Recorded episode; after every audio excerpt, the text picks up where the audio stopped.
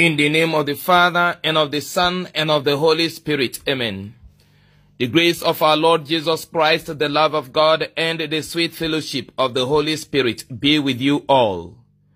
Good morning, beloved children of God, and welcome to Saturday in the 24th week in the ordinary time of the church's year. Today being the 18th day of September 2021, let us together call upon the Spirit of God to come dwell among us. Come, come, come, Holy Ghost, come. Come, come, come, Holy Ghost, come. Holy Ghost, come. Oh, come, oh, come. Holy Ghost, come. Oh, come, oh, come, come, come. Beloved children of God, the title of my homily today is Flee from the Stain of the World. Flee from the stain of the world. The first reading today, friends, is taken from the first letter of St. Paul to Timothy, chapter 6, from verse 13 to verse 16. And the gospel reading is taken from the gospel according to Luke, chapter 8, from verse 4 to verse 15. St. Paul, writing to Timothy and speaking to Timothy as he speaks to you and I today, says, In the presence of God, who gives light to all things, and of Christ Jesus, who in his testimony before Pontius Pilate made a good confession.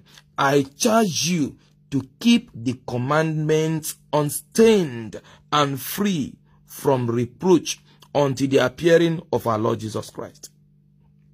I charge you to keep the commandments unstained and free from reproach until the appearing of our Lord Jesus Christ. So St. Paul is telling us here practically that we must flee from the stain of the world.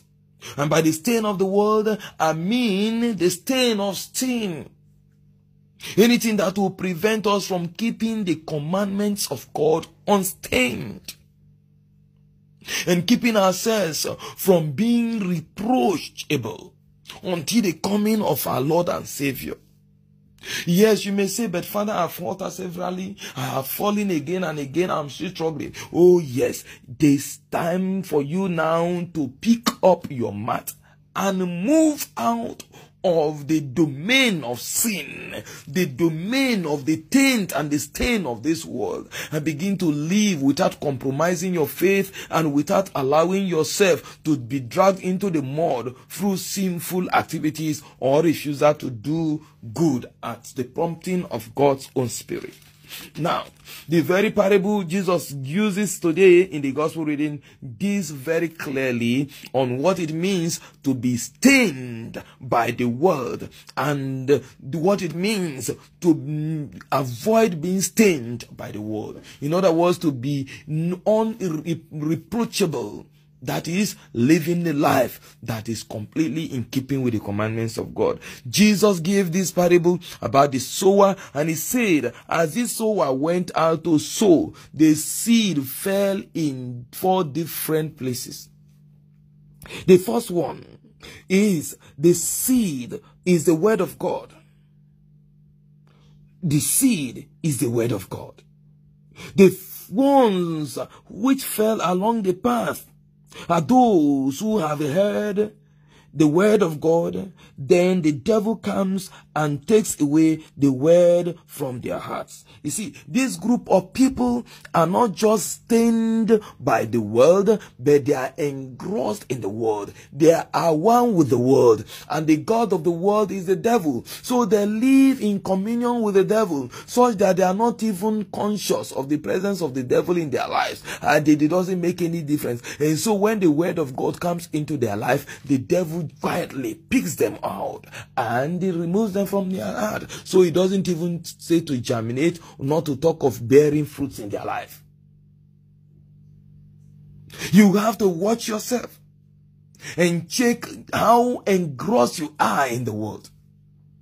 There is a way you get so engrossed in the things of the world that you lose consciousness of God's presence in your life and you become so, so comfortable living in the company of the devil, even without your giving attention to it.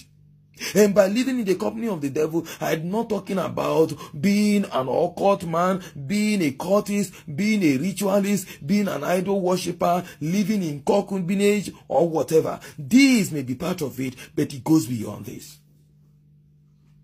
That you may be a regular church goer, you may be so active in church activities and programs, yet you are living comfortably in the company of the devil. If you are in that state of life, the word of God cannot have any root in you. Because as soon as it comes, the devil picks it from your heart and it will not even see the light of the day, not to talk of germinating to produce fruits. And Jesus says, the second is the one that fell upon the rock. The one that fell upon the rock, the rocky ground. This set of seed that fell upon this rocky ground, um, it's like the, the word of God falling is, said, is, it, it, it, it, is, it represent those who re- receive the word of God joyfully. They are happy that they receive the word of God, but because of temptation, the word of God is removed without bearing fruit.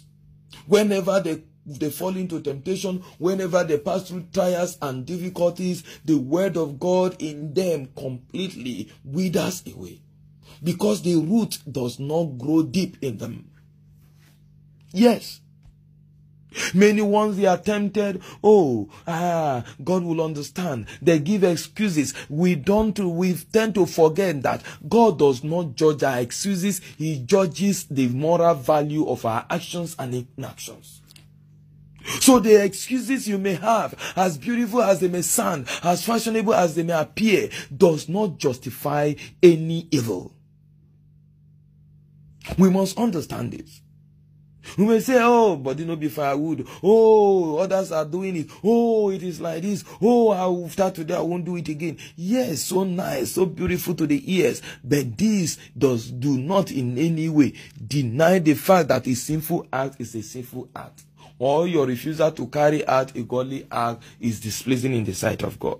Our excuses are not the basis upon which God judges our action. It is the moral value that is imbued in our moral actions that determines what God judges our actions to be. And so we must be very, very careful. We must be diligent in times of temptations, trials, and challenges to learn to hold on to the word of God so that it will sink into our hearts and have a deep root that it cannot be rooted out and then it will live to bear good fruits. The third set of seeds fell among thorns. Fell among thorns.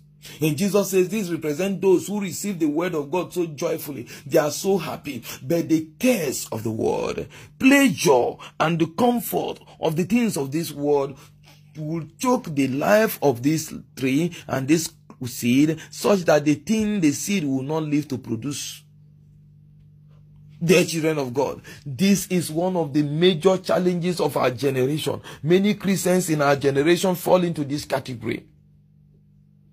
Quest for pleasure, quest for comfort, quest for, for, for, for, you know, to have things in our own way. People can deny God at any time. The quest for riches have led so many into different kinds of things. Of course, nobody talks about ritual money anymore. Many have gone into, you know, um, 419 fraudulent means of making money. Some have gone into Yahoo. Some have gone into different things. The group called the Yahoo Boys. Some have gone into cyber crimes. Some will come in the name of NGOs just to exploit and defraud gullible people of their hard earned money. The quest for pleasure. Many go into different things now to satisfy their bodily quest for pleasure. Different things. Weird and very, very inhuman. Many do a lot of things to attain comfort.